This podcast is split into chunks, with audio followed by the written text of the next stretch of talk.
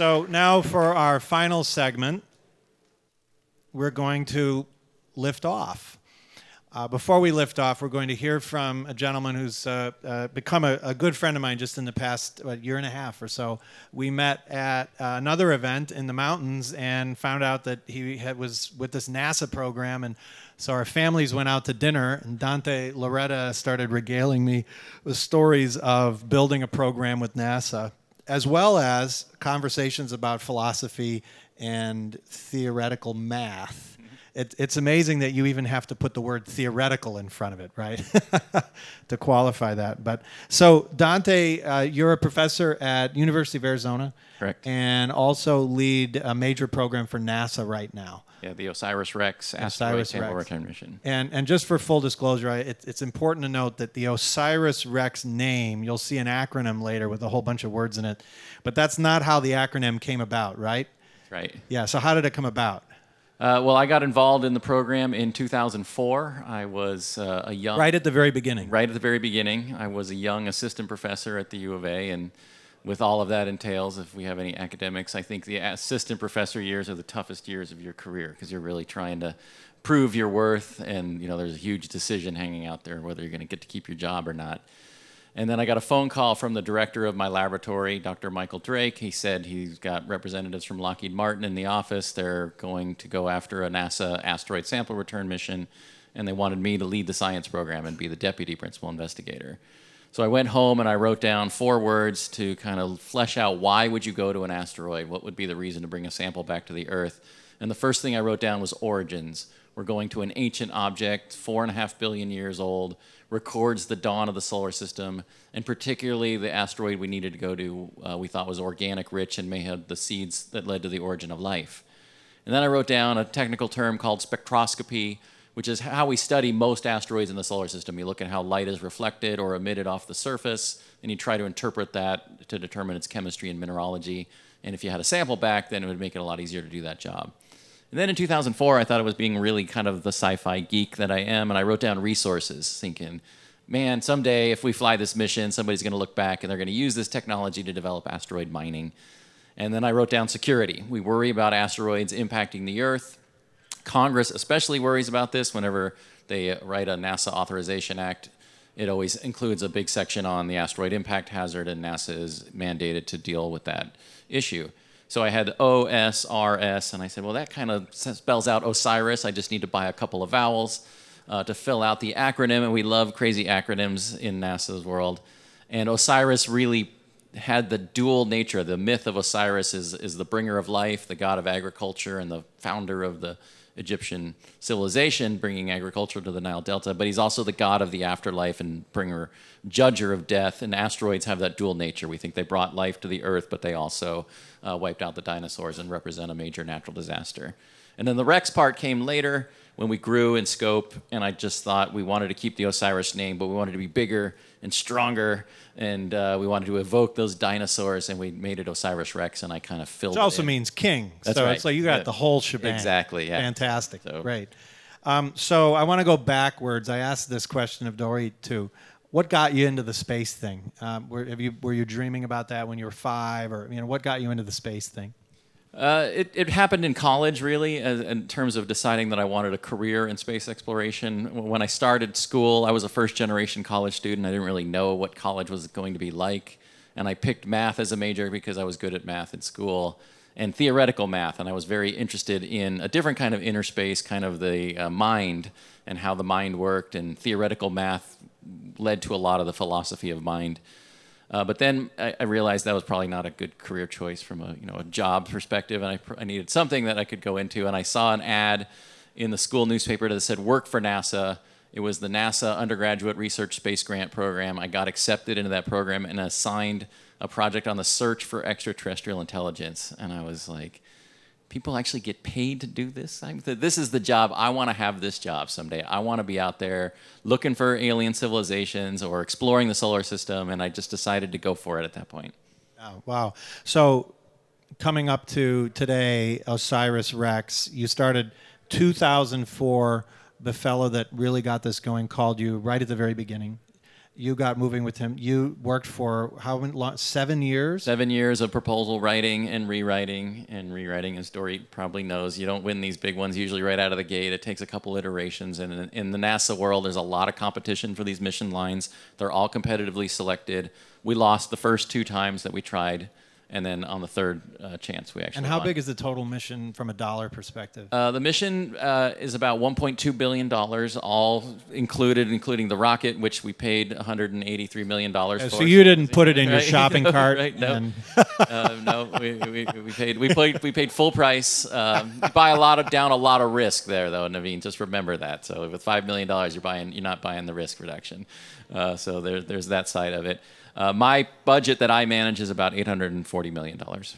And so your team won the award back in 2011, right? Correct. And then something happened. So Mike Drake, who had been my mentor and my advisor and a father figure to me, he we won in May of 2011, and he had been ill through most of 2010, and in September of 2011 he passed away, and it was a major blow emotionally to me, uh, to the team, and uh, and I went to visit him in the hospital right, right before he passed, and and I was worried. I mean, I was still at that point not even 40 years old and taking supposed to be taking on the helms of this this NASA mission and and he gave me the confidence to go he's like you you have to take this forward I believe in you you're the one that's going to lead this and uh, and we said goodbye at that point and, and I knew I was going to was going to follow in his footsteps and then we do everything we do we do in his honor and his memory Right. So he'll come back to this story a little bit later.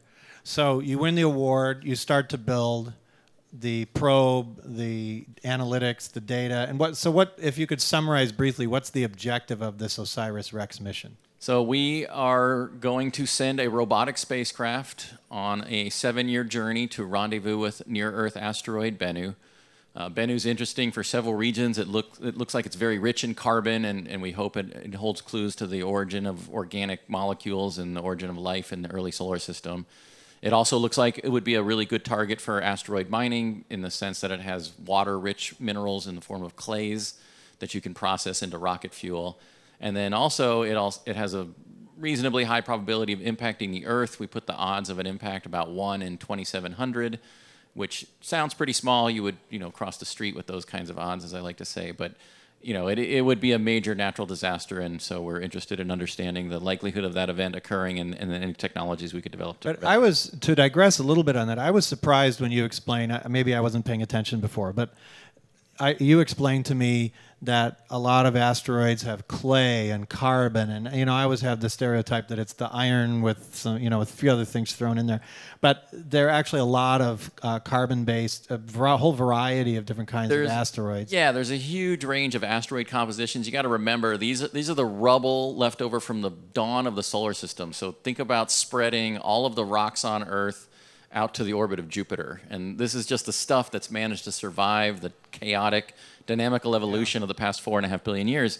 So there's an even wider diversity of rocks out there than there are on the surface of the Earth. It, so you you shared and Doyd and I were we were chatting about this earlier. There was there was you might recall in the news it was a big deal about how some scientists felt that there might have been um, uh, galactic microbes in one of these that had landed on Earth, and that turned out not to be true. But something exciting happened as a result of that. Yeah, so I think you're referring to 1996 Yes. uh, and a meteorite called Allan Hills 84001, which was recovered in Antarctica and uh, determined to be from Mars. And a group of researchers led by a team at Johnson Space Center published a very uh, careful paper when you go back and read it, but it concluded that there was evidence that there was fossilized microorganisms therefore life had originated on Mars, and therefore the origin of life was a common event in the universe, and so it's a ground-shaking hypothesis. I remember I was still in graduate school when it was announced, and President Bill Clinton had a press conference, announced this uh, discovery of ancient life on Mars. And really, it, it, in time, that's kind of been overturned. We don't believe those features are really fossilized microorganisms in that meteorite but it launched a whole field we call astrobiology. It kind of legitimized it. Also, the Mars program in general, we've had a spectacular Mars exploration program since the late 90s that can be traced directly back to that discovery. So this discovery that turned out maybe to be a little um, specious, it, it turned out to actually catalyze a whole lot of other Absolutely. I think it, it legitimized a lot of our work. So I mentioned I started off in the search for extraterrestrial intelligence. And in fact, one of my advisors in, at the university absolutely forbid me to go into that as a career. He said, you will, that's death to your academic career. Nobody will take you seriously if you do that. So I figured I'd have to find kind of the back door into understanding if there was life out there in the universe. And planetary formation was a legitimate area to go into. How did planets form? Something that was really taking off in the late 90s. We started getting Hubble images of the Orion Nebula and seeing protoplanetary disks for the first time and piecing together the geologic history of our solar system. And then with Allan Hills 8401, the idea that you could legitimately study the origin of life on another planetary body became real. So, by the way, I want to shift back now to the program uh, and give us a little bit of uh, uh, background of how you got to where we are. And then we'll talk about where it is now. And then the end, this is the big finish. We're actually going to do a launch. You're going to be in the room. Well, not really, of course, but imagine it's a virtual reality space, and we're going to do the launch later. But before we before we go to that, I'll point out I think Michelle Larson is still here, the president. There she is, the CEO of Adler Planetarium and a planetary expert. Happens to be with us, so thanks for being with us, Michelle. That's great. Um, so the program, what what were the key points moving up to it? And before we do that, I'd like to cue a first very brief video showing a little bit of the probe. So if we could cue video one. So what's this? So this is one of the camera systems. Uh, you know, we called that red uh, protective cover the Iron Man suit whenever we were transporting it, so the optics wouldn't get damaged or anything like that. Uh, and that's the science deck of the actual OSIRIS-REx spacecraft right there. Uh, there's the vehicle coming out of one of the test chambers, so we put it through a whole battery of environmental tests to make sure it can survive the radiation, the thermal. Is that a test chamber? That's a thermal vac chamber right there where we're dropping it into. So uh, this is the vertical integration facility at uh, Launchpad Launch Complex 39 at Kennedy Space Center where we launched. That's the Atlas V rocket. You lived down there for four months. I did, yeah. up. I got to fly in on an Air Force jet to accompany the spacecraft. We built it in Littleton, Colorado at the Lockheed Martin facility there. And then we drove it over to Buckley Air Force Base. We got onto a Globemaster cargo jet and we flew from Buckley to the shuttle landing facility at Kennedy Space Center. It was pretty amazing. So what what would you say is one of the key turning points or moments in the development up to the before the launch? Uh, certainly, when you get past your critical design review, that's like a big deal because at that point you're, you're, going from PowerPoint to hardware, and it's hard to explain how important that is. But you spend years looking at PowerPoints of the designs and discussing literally every nut and bolt and fastener, whatever's going to go on there. You go through it in gory detail. And uh, after critical design review, the experts have looked at it, NASA has approved it, and the team is go. Go build hardware and start delivering it into the facility. So now let's fast forward to where we are now. Where is the probe approximately at this point, or maybe you know exactly? I'm sure you do. and and then what is it going to do? And we'll we'll share a video, and you can explain it, and then build from there. So let's cue uh, video two. Yeah, so we launched in September of 2016, and we have been uh, traveling towards asteroid Bennu for the past two years. In August of uh, August 17th of this year, we crossed the two million kilometer threshold, which was where we could get the first image of the asteroid. It was just a point of light, and we've been closing in on the target ever since then. Uh, we expect to resolve the asteroid in late October, and then in December of this year, we'll actually enter into the vicinity of the asteroid and begin the geologic mapping. Here, the, the green circle uh, indicates the asteroid. That was the first light on our, our telescopic imager. There's also a shot of the Earth and Moon as we got as we passed the. We came back to the Earth for a gravity assist, and then turned around and took that picture on our way out. How shockingly, utterly insignificant we are. We can't even. We're just a small speck of light. Yeah, you, you- 40 million miles away. you had Carl Sagan kind of kick us off here, and I was also heavily influenced by Cosmos uh, as a kid. And um, the pale blue dot, you know, you always go back to that, and you just think about that quote and all of the turmoil, all of the wars, all of the hatred. You know, a lot of that goes away if people can get above and look at the Earth as this oasis in space, for to understand how precious it is, uh, how unique it is, and how important it is that we work together to make it a nice place. Uh, Dorit mentioned that we're destroying the Earth, and I always like to remind people the Earth's going to keep going on. We're not going to destroy the planet. We're just going to make it a pretty ugly place for humans to live. I think that's there's a key difference there. So, nearing the launch now, we're we're heading up to our big grand finale for the evening. Uh, right, give us the brief segments right before that 10.9.8 that we all know from the movies. Yeah, so uh, when we're at Kennedy, one of the best parts for me, being the, the super geek, space geek that I am, is I got to watch them assemble the rocket, right? So they bring the first stage in, they bring the second stage in, and then ultimately the fairing, which is the nose cone, comes in and encapsulates the spacecraft. That's the last chance that we get to see the vehicle with our own eyes. And that's kind of a bittersweet moment because you you know, I kind of grew up with this spacecraft and I hung out in the clean room where they were building it. And there were days where I would be there with the lab techs and the engineers as they were assembling the, the machine. And you'd have some downtime while you're waiting for a test to be approved. And it was like they'd have rock music blaring. And it was like you're hanging out in your buddy's garage, except you got an $800 million spacecraft that's sitting right behind you. And they're fascinated with it. You know, one of the was anybody parts, like Brad Pitt there or somebody like that? You know, in, uh, in the control room with you? Yeah, absolutely. Brad, Brad Pitt? Not not somebody Angelina like Brad Jolie, Pitt. maybe somebody okay. like Brad Pitt. Right. Depends on which character we're talking about. Yeah. Okay. A- anyway, so so at Kennedy Space Center, I got to watch them assemble the entire rocket. I had free access to that integration facility. I had the badge that got me in so I could crawl up and down and look at every component of the rocket. And I went through the checklist with the engineers. So most people don't know, but the checklist starts, you know, hours and hours and hours before. How many hours? Uh, at least 12 hours before. 12 hours uh, in advance. You're, you're starting to go. They're launching weather balloons across the Atlantic, right? They're flying jets. They're looking at the upper atmospheric winds. They're starting to go through all the detailed subsystems. There's hundreds of people that are going through their component to make sure that it's in proper working order it's going to do its job so that the entire system can work. So that 12 hours before, you're at some point you're driving to how are you feeling? Uh, it was uh, so I got up early that morning and I went out to the beach and, and watched the sunrise. You know, and I, it was a real profound moment for me. It was, you know, at that point, 12 years of my career had led up to a giant pile of explosives, basically, that everything needed to go right in order for the work to continue. And uh, I drove in. It was a beautiful morning. Uh, we had just had a massive storm come through, major, major rain. A hurricane had actually ripped up the west coast of Florida and then crossed over and, and went up the east coast through the Carolinas. And then the weather just cleared. It was gorgeous. We actually made a joke because we're all from Arizona. All the Arizonans showed up with our dry skin and we sucked all the moisture out of the Florida atmosphere. So it was beautiful, clear sky the day of the launch. And I thought about Mike a lot, you know, because he would have loved it. I mean, he absolutely would have been uh, a crowning achievement of his career as well. And so it was kind of, you know, profound for me. I felt like he was there with me, and, and we were going to take this thing on its journey, like we had talked about from day one. Well, Dante, he probably was there in a sense. Uh, what concerned you the most leading up to that 10, 9, 8 sequence?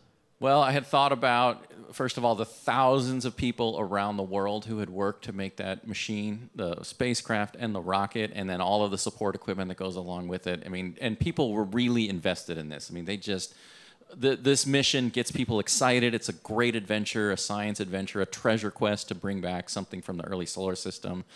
And so everybody's dreams would be crushed if something went wrong, and, and catastrophically wrong, especially.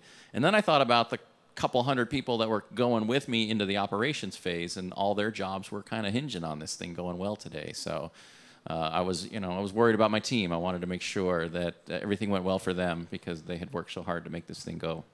So in the video we're going to see in a minute, and we're we're almost we're, we're almost there you're going to see the control room. And by the way, it looks just like all the control rooms you see in the movies, and uh, all the people behind the screens, and everybody's looking. Probably what, like hundred people in sitting in this room. Yeah, and that that was only one room. We had several other rooms where okay. the other engineers were also looking at their components. Okay, so everybody's looking at the screen, and you and you explained to me earlier that each one of those stations reflects somebody with control over a specific system or subsystem. That's right. And they each have to sign off on their own subsystem to make yeah. this happen. And that's happening for hours and hours and hours before you get to the 10, 9, 8 sequence, right? And by the time you're there, you're, you're going, unless, you know, something really, really bad happens. Great.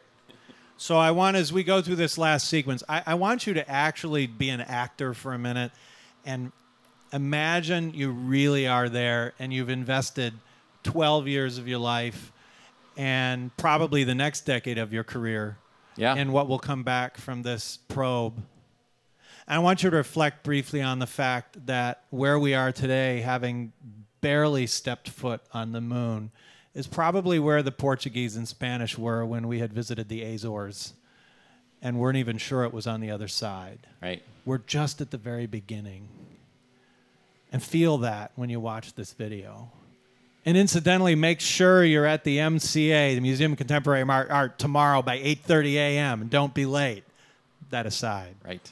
Imagine this moonshot, or as our good friend Safi here says, loon shot, another book you'll hear about at some point.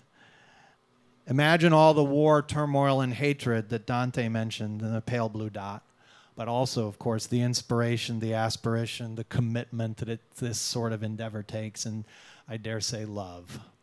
So, with that, let's turn up the volume and imagine you're there in the room, and here is the launch of the Osiris Rex.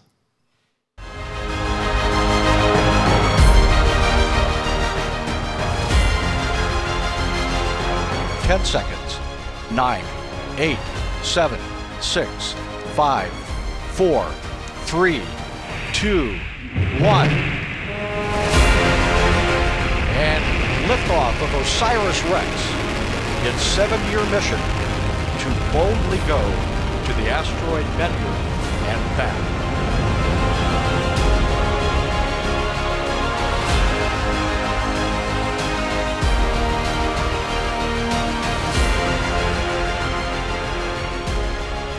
Altitude is 14 miles.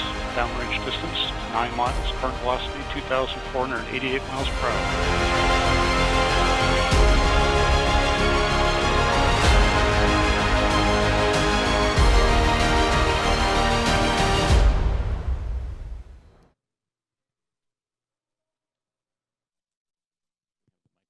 Dante, last word.